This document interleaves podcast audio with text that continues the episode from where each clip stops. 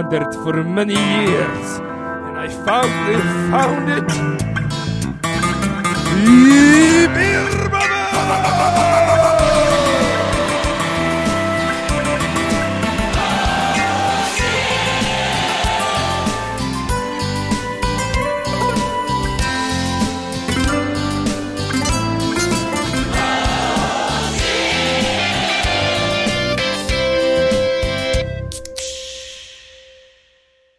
Hey guys, and welcome back to Beer Bubbles, the number one bubbliest podcast in the world, we think. Hi, Cece. Hello. Hi, you will. Hello.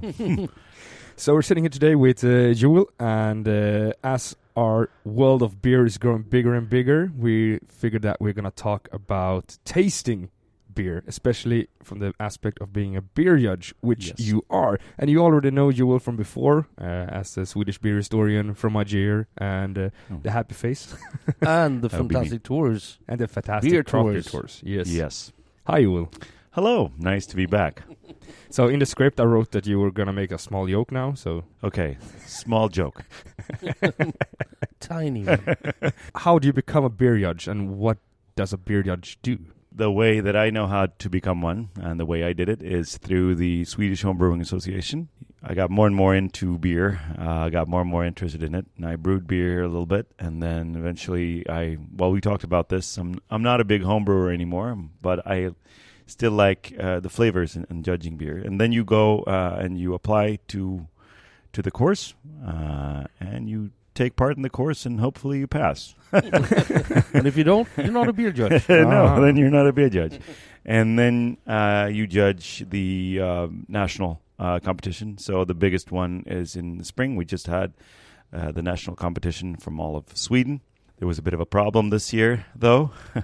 Gothenburg uh, failed. No, it was supposed to be in Gothenburg. It was supposed to be before COVID, but uh, now they got they declined their um, uh, what do you call it? Their application for having the the tastings. So uh, the way you get around things for for for homebrewing competitions for having people to visit without sort of officially paying for beer, which you can't. You just charge them to come inside the door, and everybody there treats the guests to their beer. So it's more of an exhibition of the beers from Sweden. Anyways, so this is usually a big thing. This year uh, was it was nothing because the um, city of uh, Gothenburg thought that no, you can't have this event and sample beers. It is uh, against the uh, rules and regulations regarding alcohol.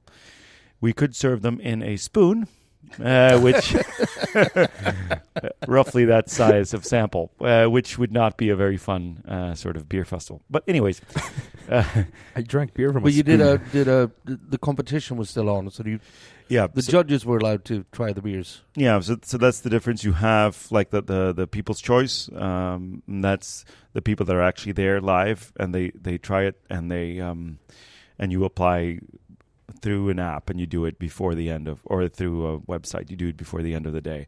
So you've got the the people's choice award, awards that they take place on the actual uh, during the actual event, and anybody can partake in that. And but the beers that are judged by the judges is judged usually two weeks in advance all throughout Sweden, and we divide the different categories and you judge them according to style. So Hmm. I did that, let's see.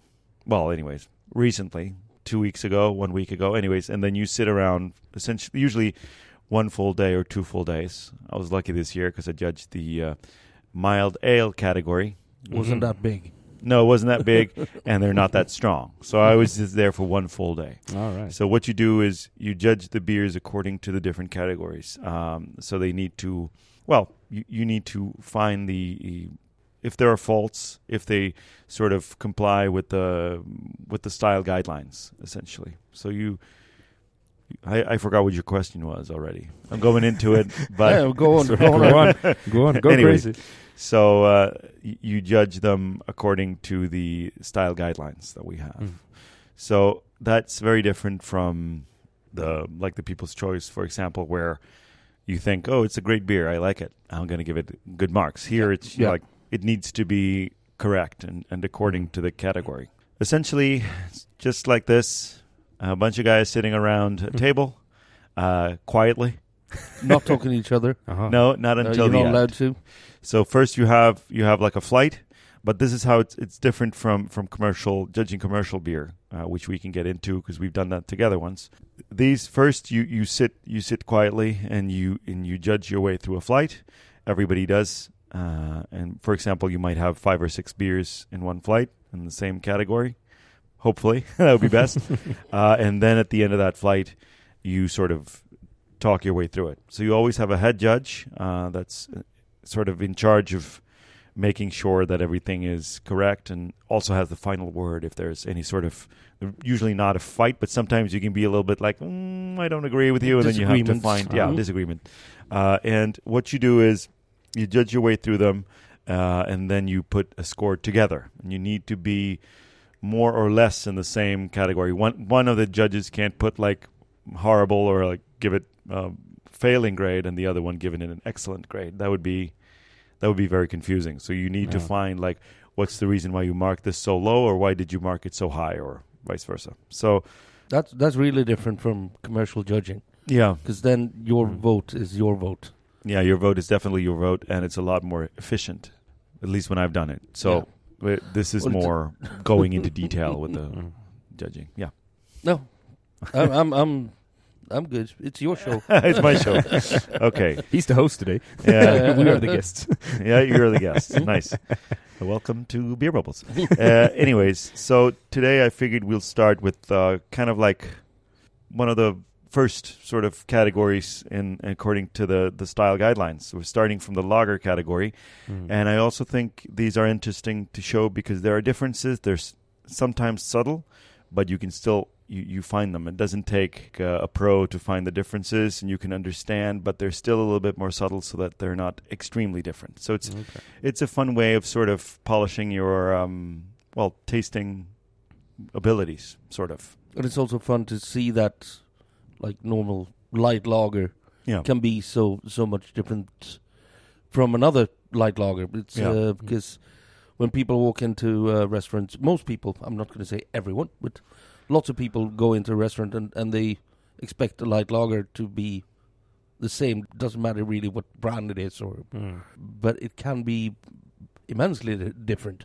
It does De- matter. definitely. Flavor does definitely. matter. You heard it in the beer bubbles first. I think they've heard it before. yeah. Second, then. So I'm not sure if you think I should start pouring the beers or introduce first how we do it. What do you? Uh, introduce first how you do Yeah. it. I think yeah. Okay. I could start pouring the beers. Okay. Uh, which order do you want them? Do you Uh, want I start with the want the one, two, three, that, yeah? Um, Okay. I have an idea. I hope it was a good idea. I'll I'll explain it to you later.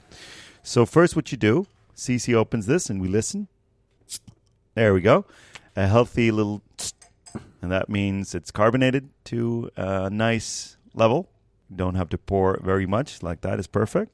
If we were to judge this uh, in a judge setting, I would be spitting in a cup, and we would have uh, like Wonder Bread, the the most boring white, pale, not very fun bread at all, just to make sure that we can cleanse our palates a little bit. Yeah. Then we al- also have water. So usually you have a spitting cup, but we skipped that today yeah, we, we don't want to spit in for you before you guys because we do have a camera here. So spitting doesn't look good. no, But it's it's good for you if you want to try beer, especially if you're trying like a, a hundred beers in a day. Then it's a good idea to spit. Anyway, uh, when we pour these, Cece's pouring them really. There we go. Pouring them um, more or less straight down. So, depending on what category you're trying, this could be quite uh, important because if you twirl it a little bit, you might get more of the, well, the stuff at the bottom of it. You might get Mm. yeast or, or other things like that. Uh, usually, when we judge, if we're four or five judges, you're going to have to more or less empty out the entire bottle. But it it says something about the beer, anyways. It's going to be different if you get the the first of the bottle or the last of the bottle.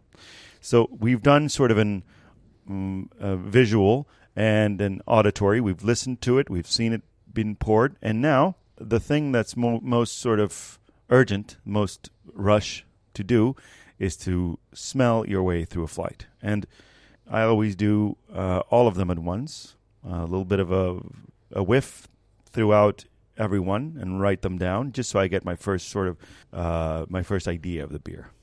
Your first impressions. Yeah, first impressions, uh, and then I can sort of go in depth in every one after that. So I always I always start by just taking one at a time. So and the reason for that is because aromas escape. yeah, escape quicker. Yeah. So if I'm not the one pouring, and if I'm not talking like I did now, usually uh, when you when you're the judge sitting and waiting, when usually when they pour down, you can more or less immediately put your nose in Mhm. it. But you could always whisk it around a little bit to get a bit more head on it, and then you get the aromas out, and then you stick your nose in there.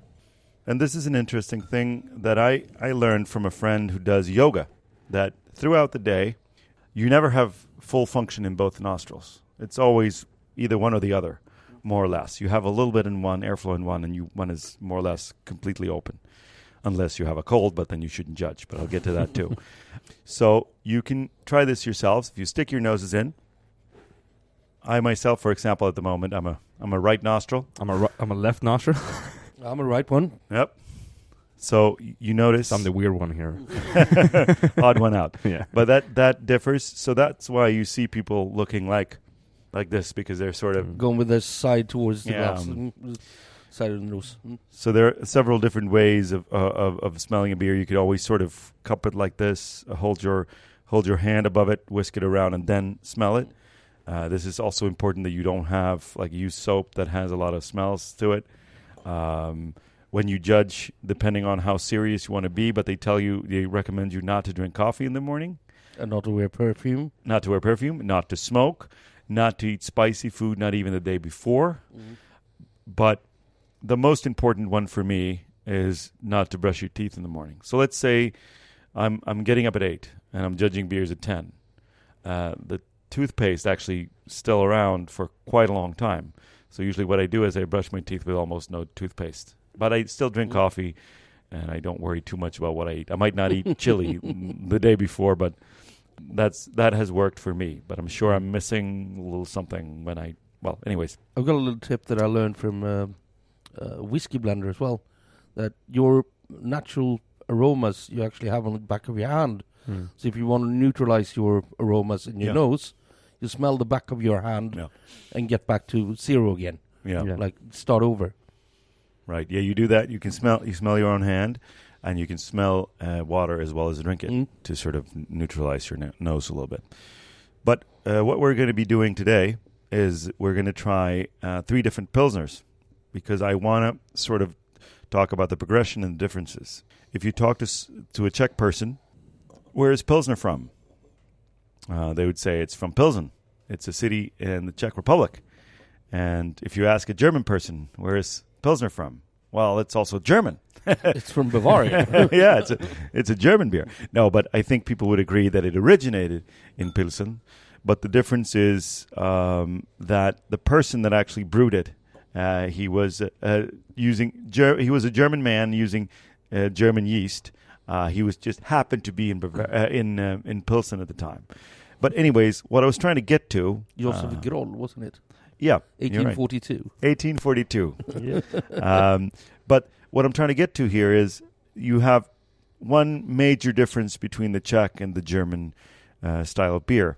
Um, the German Pilsner is fermented out a lot drier. So it, it's drier, uh, essentially the same ingredients, but the the water quality also uh, plays a big role. So you have two different categories of pilsners when you judge beer. So I figured we would try to see if we can notice any difference between these three beers. I was trying to make a bit of a like a like an I don't know bow go go from a, a drier um, Czech pilsner to the traditional uh, more filly, so, sort of full rounded one to a dry Hanseatic or Northern German pilsner uh, to see the differences between them, if we can tell the differences, and um, talk about the differences. I Yeah, guess. sure. So if we start by smelling the first beer here, what you usually find in a Czech Pilsner um, is that sort of it's it's close to it's close to diacetyl, and I'm not sure how many of your viewers know what diacetyl is. we Um, actually said we're going to do a show about off flavor. off flavors as well. So, but uh, we'll we'll come to that. Yeah. But anyways, sort of uh, if it goes extreme, it goes buttery. It's acceptable at least in a Czech pilsner. but at very, very Yeah. tiny amounts. Yeah, Yeah. and that's the extreme. It, it's not going to taste like baby poop. Ursäkta, bara, bara, det är någon av våra mickar som knäpper. Är det du som håller i Hello. för så här. Ja. typ jord, Ja. jordfel? Ja, jag hörde ett annat. Ja, Um, the uh, the Czech uh, pilsners are are of course not supposed to have baby poop, uh, uh, but when they're sort of in the middle, it could be like uh, butter popcorn, uh, the artificially flavored popcorn, microwave popcorn. They are flavored with the actual uh, with diacetyl. Uh, there are people that worked in the popcorn plant. This is a very long time ago. They got what was coined popcorn lung. So it Yeah. apparently is not very good for you if you get a lot of it. And one guy actually sued the popcorn company uh, because he claimed he got popcorn lung from eating popcorn every day, which was of course a bunch of crap. Uh, but it was an American thing. So Yeah. you, you you sue people sometimes over there, as But you might have heard. diacetyl is basically butter acid. Yeah, I gotta have warning good. signs for everything that, over there. So uh, when it's almost not detectable, I think you go a little bit more towards. You can feel a little honey note. I think that's what I usually pick out from from a Czech pilsner. When you feel that's like it's almost diacetyl, but it's not really. Um, and um, also sometimes a little bit like yogurt. Uh, it has like so like honey yogurt could be a descriptor, and then you should feel the the sort of characteristic herbal uh, aromas of in, in the case of a Czech pilsner, it's Saaz, the the um, The famous hop. the famous hop, yeah, the noble hop. S A A Z. It's Yes, spelled. Saaz. Zaz. Zazzy. Cheers. Cheers. Cheers. So when I judge, I usually it's like eighty percent of the time I spend on just smelling it because the the taste it it says something about the beer, of course, as well. Hmm. But the aroma, I think that's where that's where you And the thing is also, if you do a professional tasting, you spit. Yeah, yeah yeah So the mouth of the beer is not as important as the nose. If you No. drink the beer yeah and swallow it, you get the full uh, mouth feel and, and Hmm. also the reflux from the carbon dioxide when it goes up in your nose again. Yeah, you're right. Uh, there, is, there are a few things you miss out on, like bitterness a little bit as well, Mm. uh, and, and flavor. You need to have it all the way down. but uh, we're not doing that uh, when we judge. Anyways, so this is an example of it starts out semi-sweet, still not as sweet. This is a relatively dry beer at the end, Mm. but it has that little honey note, and it then dries out with the with the uh, with the bitterness from the Saaz hop. So I figured we'll see what the original, because we started uh, with the uh, Budvar. Budjovice Budvar. Yeah, Or Budweiser as it was called yeah, until they skipped out on the lawsuit from Budweiser in the US. yeah. Speaking of lawsuits in the U.S., twice, twice in a very short amount of time. So now in glass number two, if you stick your nose in there and smell it, at least to me, it feels even more sort of honeyish. It's a lot maltier as well. Yeah, on a Lot more malty, yeah. Uh, I know that they have a yeast that, that doesn't ferment out uh, as much. This category of beer is the, the 12 point. It's uh, the, the sort of exclusive uh, version of the, the, the Pilsner. In, in the Czech Republic, this is what you drink for parties, generally speaking. Yeah, It's degrees Plato, which is Yeah. basically the content of sugar that is fermentable in Yeah. the beer. So it Mm. tells the alcohol strength as well. Yeah. But this one doesn't really, it has a lot of uh, residual uh, sweetness left as well. Well, not a lot, but it has some. Depends on what you compare it to. It's a lot more malty yeah. as well. It's got a much bigger mouthfeel as well. Mm. And then the bitterness uh, is rather strong at the end there. Yeah. feels really herbal to me. So you have a drier example in the first one, but these are still uh, examples. These are all what if you want to brew the perfect Czech Pilsner, you brew something like any of these, and you're and you're home safe. You're yeah, you're golden. so these are the examples. That's what the that's the bar where they set the bar. So Mm. that's like um, the the drier version can be as dry as this one, and the more fuller version can be roughly as full as this. Th- there can be variations, but I thought it was fun to see. We can tell people not watching as well that Yeah. the second one we're drinking is the original. It's the Yes. Pilsner Urquell Yeah, that Josef Groll created. Uh, they say at least in Yeah. 1842. So these are two good examples of what a Czech Pilsner uh, is supposed to, uh, well, taste like. Mm. And now I figured we jump over. Uh, it's good to also mention for those who are not watching that we're drinking one of the more famous German or North German Pilsners, but I'm going to get to that. Uh, Jever, or anybody want to pronounce it in a better way? Jeffa. Jefe. Sounds like a V, curse. v is an F yeah, in German. yeah, Jefe. Yeah. no, that's something. To the, the boss. Il Jefe. El Jefe. uh, anyway, the German pilsners can differ depending on where you're, uh, where in Germany you are. So uh, the further north, they usually the drier and the more bitter, but there are variations. But this is a good example to sort of let it stand out from the Czech example. And when we judge in Sweden, this is the this is the archetype. This is the bar For northern style for- Pilsner. yeah, and this is what we've set for German pilsner overall Okay. although it allows it allows for more sweetness, but it has to have that sort of minerally thing that we're going to get to. Yeah, I was going to come to that because it's quite. I've tried this before, and, and what I find it, it's it's got quite an aggressive bitterness, but also a mineral note to it. Yeah, it's very harsh. I think it's a good example so that you can sort of understand the styles. Um, But when you judge pilsners in a category, do you se- you separate? Do you separate like for the Czech styles or, or German styles, or are they? yeah, they are two different categories. Yeah. So, uh, but I mean, they're still very much related, so they can be Mm. quite close to each other, and they would most likely do all right in both categories. But there are things that sort of stand out from a Czech Pilsner, and one of them Yeah. is the fact that the the water is really soft in the in the Czech Pilsner, and really harsh and hard and sort of dry and minerally in the in the in the German style. I mean, if like if you were find to find diacetyl in a German pilsner, judging that would Yeah. be correct and No, other way around. So Then it feels more like uh, possibly you could find traces of DMS, for example. But Yeah. now we're back in the off flavor things that, but the sort of boiled cabbage sort of Mm. thing. But if you've ever had a corn. ca- corn corn uh, in, In a in a can. tin, Yeah. and you open the tin and you smell it, that is Yeah. DMS. Hmm. I would say that's more common that you get trace amounts of that in the German Pilsner rather than the uh, than the diacetyl. But doesn't matter. that's mainly because of the yeast. But uh, let's not go into that. no. Let's do that in the episode about the off flavors. yeah. but this is lighter in color as well. Yeah. So it is it is drier and it has fermented out more. So even if they would have had the same carbohydrate content, if you will, or um, fermentable sugars, the German pilsners they ferment out more of uh, more of the um, fermentable sugars.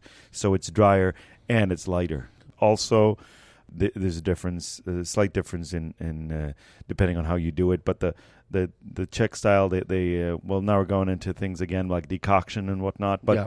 generally speaking there is a slight color difference like in the case of this where the German pilsner tends to be slightly lighter than than the than the Czech pilsner.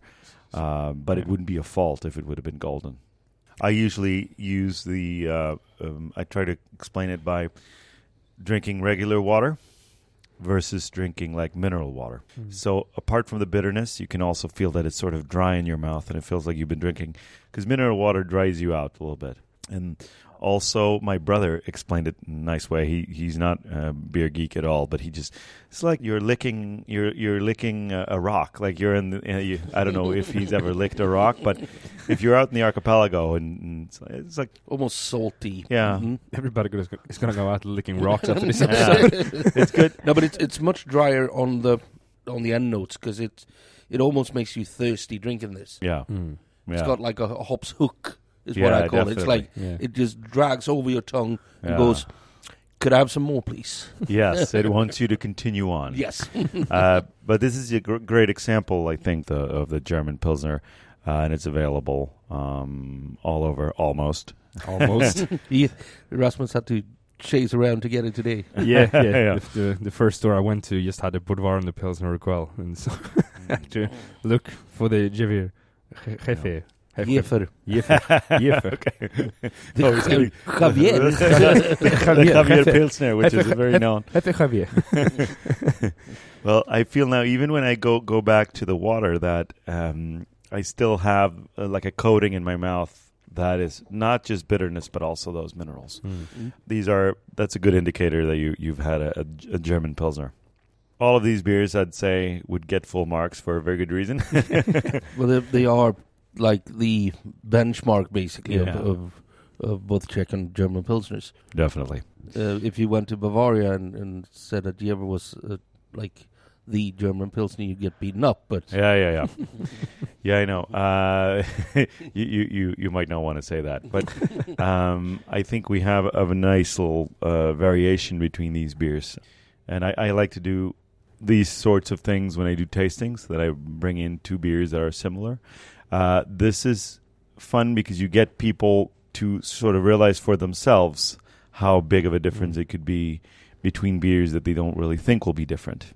And what I usually do when I do tastings like that is that I give them blind so that they don't know which is which, so that they really have to think about what's in their glass. Uh, that's the same when you judge a beer, you don't know what you're judging because uh, when you know, then you have your preconceived notions. It felt like it was a bad idea not to show the beers because that would be just annoying for people watching. yeah, Uh, but uh, it's a very good idea to drink things blind so that you don't Yeah. know.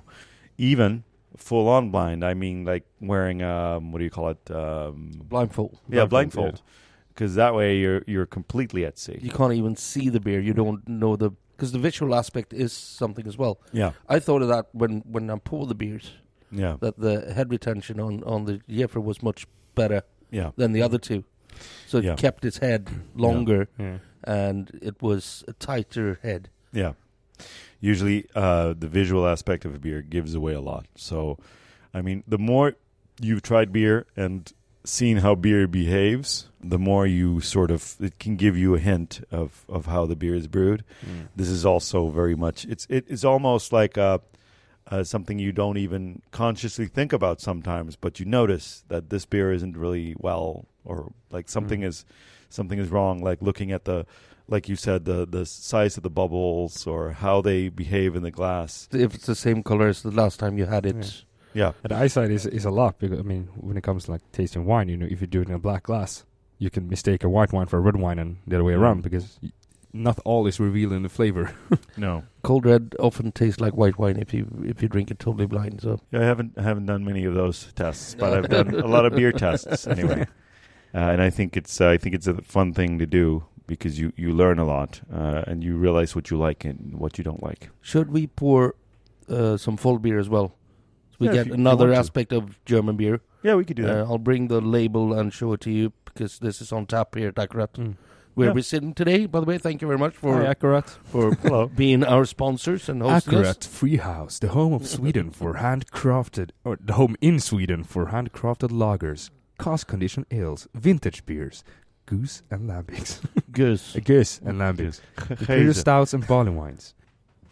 During these these what do you call it competitions where where you judge, do you, you go back and forth with the smell a lot? You said, do you go back and forth with the tasting as well with the palate? Um, I try to not do that too much because I Mm. feel that it doesn't. I think you shouldn't hesitate when you judge beers because when you hesitate, you tend to try to think about other things. Mm. I mean, there's something you could have missed, but that's usually covered when you talk it over, at Oh, least yeah. when it's homebrew competition. But I want to be sort of in the moment and just write it down the second it comes to me because usually Mm. they're they they escape your mind quickly if you think of something. The, the weirdest stuff can come up and you can figure out why, like. Oh, home baked cookies and my grandma. I like something, Yeah. and you you want to get that in there. Maybe you don't have to write all that out for the person, but at least you figured out what it is that you're smelling. Um, One thing that I'm interested in because it, when when I did a lyrics, exam, it's uh, when you t- when you try wine, it's very like you have these rules and there's these things and and there's a way you have to describe flavors because you know not everybody knows how your your grandma's uh, glove No, no, smells no, like. You know, no, so there, right. there needs to be like a, a language that everybody Yeah, speaks. like a vocabulary. A vocabulary, exactly. Is that something you do in the when you go this course to being a beer judge? Yeah, that- th- there are like the, the words that most commonly show up, and in, in the uh, the literature that we read for the education, there are a bunch of those words, Mm. and usually it's like a taste wheel or an aroma wheel where you know like flavors that go from like grassy or whatever, and you go over to like esters, and and and you you tend to have uh, vocabulary uh, in common, if you will. Mm. The big problem is that the common person doesn't have that, No, and No. that is the difference between wine and beer a lot because people know what the l- leather is if you find it on the nose in a, in a wine. yeah. But if you say Esther to someone when it comes to beer, people Yeah. go, "What the fuck's who's Esther? Where is she?" Who the fuck are you talking about? Never met about? this Esther. um, She seems nice though. no, but um, yeah, definitely th- there there is a big difference there, and it doesn't feel as controlled. But I try to be as basic as possible, and they tell you to be like, don't try to don't reinvent the wheel. If you Mm. if you if you smell if it's roasted or toasted bread or something like that, just write that. Don't try to don't try to make it more complex. I mean, if there's something that's that you think that people understand, you can write that down. But Mm. generally speaking, you write down a few a few descriptive words. And I know if there's any there are any homebrewers watching this, and you've read if you've read the papers that I hand in, sometimes there's not, not too much in them, especially not during the national uh, competition when you sometimes judge a hundred beers or something like that. Then you're like, okay, you, you got whatever fruit is there and whatever, yeah, and then you Mm. move on. But this is more of an educational thing because homebrewers they might be new at homebrewing, for example, and then you tend to give them tips like possibly fermentation went wrong here, or I would change the malt bill, or I would uh, accentuate these hops, or something like that. So uh, this is different from from commercial judging commercial beers. It's more of an educational thing, and it's very good because you learn a lot more, especially when you're with seasoned judges and they um, go into very much detail. I know you, you you said this before we started recording, but but I'm gonna ask a question so the listeners can. Is there a middle ground you can go to when judging beer Uh, you mean when you score them? Yeah. Well, you're supposed to score them uh, according to according to the style guidelines, and sometimes maybe, for example, we might not agree on the level of sweetness. We might think, okay, but I don't think this is sweet enough, or I think this is too sweet, or whatever else. Uh, but when you judge in a group, you're usually four. Um, depends. You can be less. You can be more, but you uh, you need to be sort of grouped together so that Mm. one one one judge can't completely destroy a beer and give it like no points at all, and the other gives it an excellent score. So you need to sort of figure that out. What kind of uh, like grading do you have at uh, the homebrewers? Uh, it's up to fifty. Uh, so the the starts with like problematic, and that usually means something went really wrong. So it's not it's not it's not a fully functioning beer. this beer won't function out in society. Uh, it's a sociopath. yeah. Uh, and then you start going up to it's a passable beer, but it doesn't pass in the category. And then you get higher up, you're like, um, this is a really good one.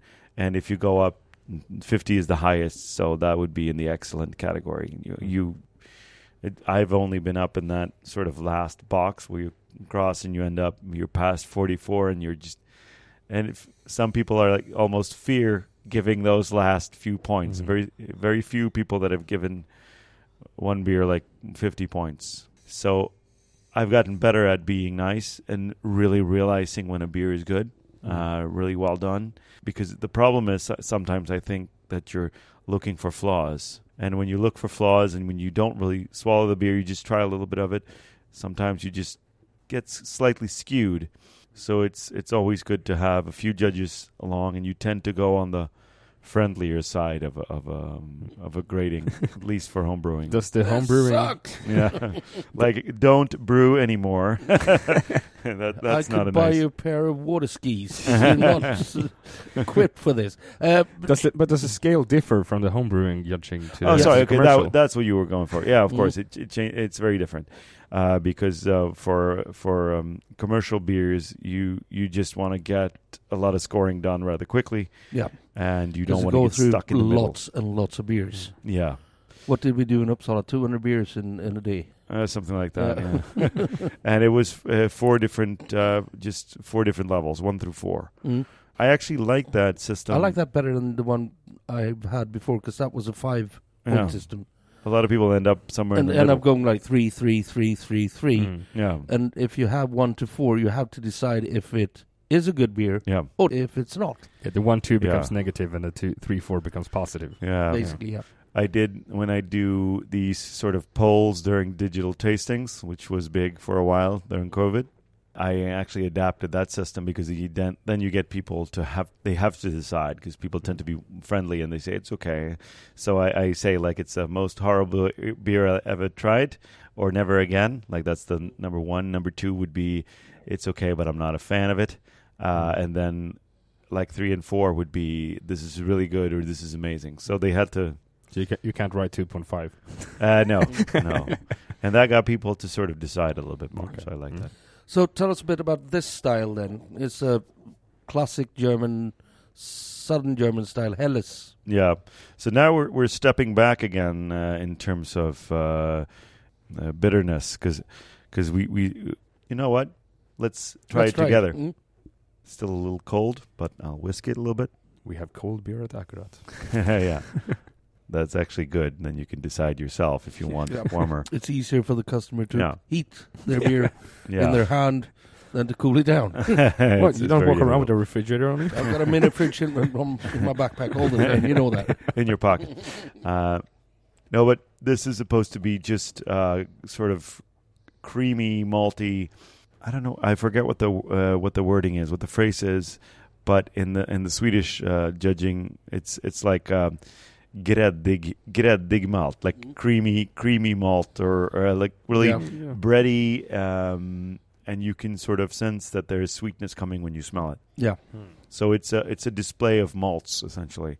Here the hops are taken completely sort of away in the Helles style. You have some hops to balance it out, of course, uh, but you're supposed to have a full beer that sort of uh, dries out a little bit. Once again, when it comes to like water Mhm. quality. Highly quenchable. Yes, definitely. So it starts out rather. It's got a bitterness to it, Mm. but it's Yeah. only just enough to make it not get overly sweet in the end. yeah, Mm. It's more more of a sense of let's pull it back. yeah, Now now we now we need to pull it back to have some more. yeah, definitely. Pulls so you back.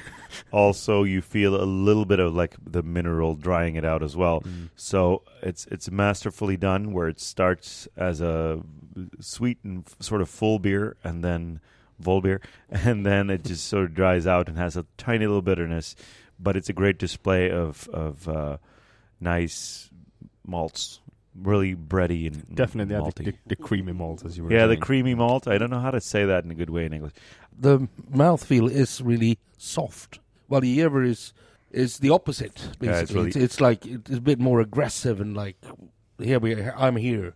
While Yeah. the Mm. the Schneider that we're drinking now is more like I like you. we could be friends Yeah. but still you can feel that sort of for one day. minerally out drying out at the end, so you feel Oh, a little bit in your Mm. palate. So it, it just dries out nicely at the end, but it's so it's it's it's fuller and, and as we said, creamier and and yeah, It's got a bigger mouth feel as well. yeah. Would this also be a high score on your card? Definitely would, yeah. And this is a good example of when when I've judged this type of beer, like Helles, for example. Uh, the ones that do great is are the ones who have really freshly milled malts because this is i mean everything else is important as well make sure that your yeast is, is happy and thriving and things like that And your hops are fresh. yeah, hops Yeah. are fresh. But here it's just if you have really, really fresh malts, high grade malts, and you've just milled them right before you use them, it's well, it, it makes for a very I nice could, almo- could almost bet that this is floor malted Hanker malt from Weyermann. yeah. because that's like the the most expensive, but also the absolute best. They've got good malts. It's highly quenchable. But this one, instead of being really bitter, it almost feels like it's a little sour at the end, if you know what I Mhm. mean. Mm. uh, and the, There's an acidity to it. Yeah, Not, it's a not little in a bad way. no, no, no, like, no. That's part of it drying out. So um, yeah, just to sort of describe the different, mm, well, tastes and The Gefer. Jefer. Jefer. Look at this, yeah, and imagine that's an F. Oh, I thought you said this was an. No, so Jefer. Jefer. With the Jefer, Yeah. it's uh, y- y- it dries out more with while this becomes more watery. You become more water in your mouth, basically. uh, you you mean you mean the Helles here? Yeah, it, it waters your mouth a little bit more. I feel. Yeah, you mean you mean You at the end? more. Yeah. yeah, yeah. Okay, yeah, you salivate. Okay, now I see what you mean. I thought I thought you meant it was watery, the beer. No, no, it waters your mouth a little No. bit. Watery Alright. beer. Yeah. Tastes That's one slap for you. That's yeah. not what I meant. no. God no. Yeah, but that's a, that's a good uh, sort of some exam- good examples of, of German and, and Czech lager beers, and there are of course m- much more. Uh, We, we, we'll, we would love to have you back to go through other beer styles as well, yeah. because uh, I think this is this is fun, This is really fun. uh, and we're all about being educational. yeah, Getting educated. yeah, well, the thing Yeah. is, it's like a friend of mine said he went to beer tasting, uh, and he's really he knows beers, yeah, but there's always something that you go, hmm, hadn't thought of that, no, because you always get some kind of little nugget yeah, of uh, information or knowledge yeah, that you can like bring in as your own, yeah, and that that is as long as you. I think it was my. I saw a, a quote once that a, a day when you learn something is a day that not spoiled, yeah. which All right. is which is uh, I, I like that. Yeah, and beer is a very complex subject. I'm never going to be done. I'm I'm Oh, no. learning every day. Every day we learn Keep that learning. you need Yeah. to learn more. Yeah, Stay every beer- day you realize how little you know. Right? Stay beer curious. Yes, stay beer curious.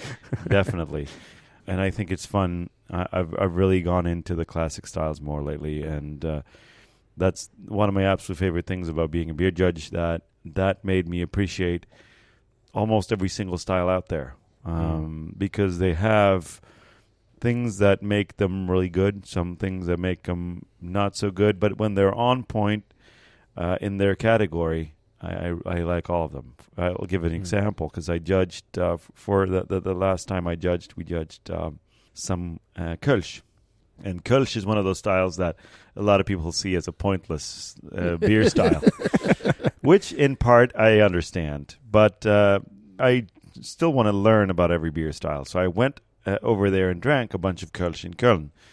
And Mm. then you really get to try the different variations of it. And now I'm like, oh, I, I like Kölsch a lot. So I, I was the only one who marked uh, Kölsch really, really high. no, it was one other one other guy that also been to Köln, of course. Um, You have to go there to appreciate the style. yeah. so, for the listeners, what is a Kölsch? Oh, the Kölsch is a, a warm fermented lager. It's actually uh, patented, or you you uh, you have to be in. It has in- to be from Köln Cologne. or Cologne, I should say. Mm. and uh, it is uh, slightly sli- has a slight uh, tartness to it. Um, so it goes a little bit like um, how can I explain that one in a good way?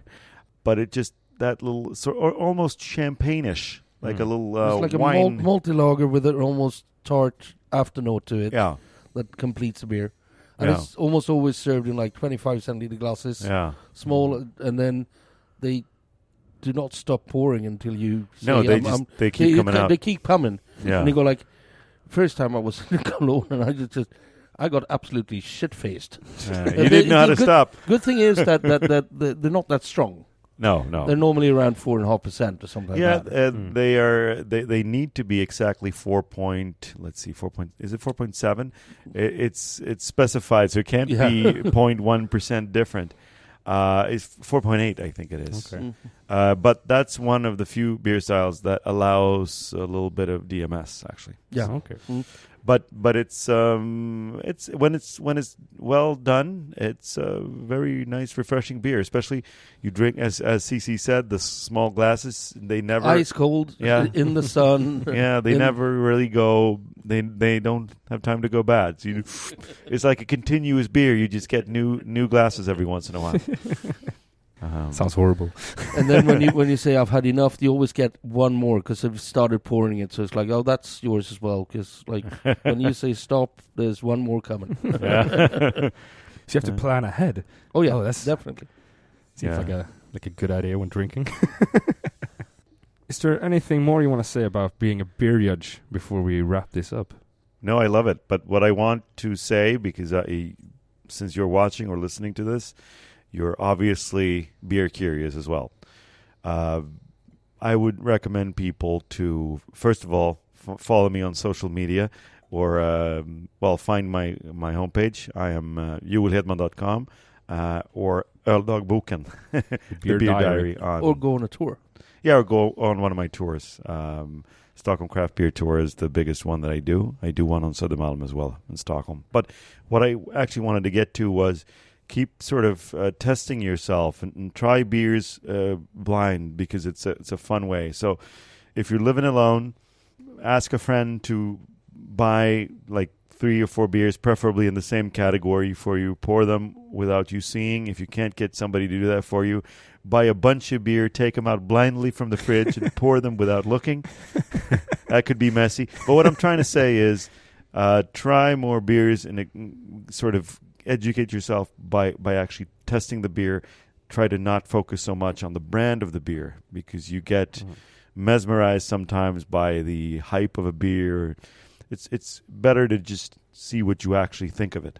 And if you do follow him on uh, Instagram, you actually put up challenges Yeah, once in a while. it was a put on a little bit of a break when I was away, uh, but I'm going to start again this Wednesday. I'm going to Mm. do another because I take beers that are similar, um, so that you can try them against each other, and then I sort of put up my response to it because I do the same thing, um, so that people can sort of see So you what I. discuss it and Yeah, and argue about it and yeah, and become angry at each other and yeah, and then go out and have a beer and, yeah. and be fine again. Yeah, I want I want as many trolls as possible on my. no, no. Is that your getaway from the episode? We want as many trolls as possible. Okay. As long as people buy beer and try beer, I'm happy. well, uh, this was very educational and very fun to to get to know how a beer judge works and what they do. Uh, thank you very much again, Joel, for joining us. No, thank you for having me. And uh, guys, whatever you do, Drink better beer. Ba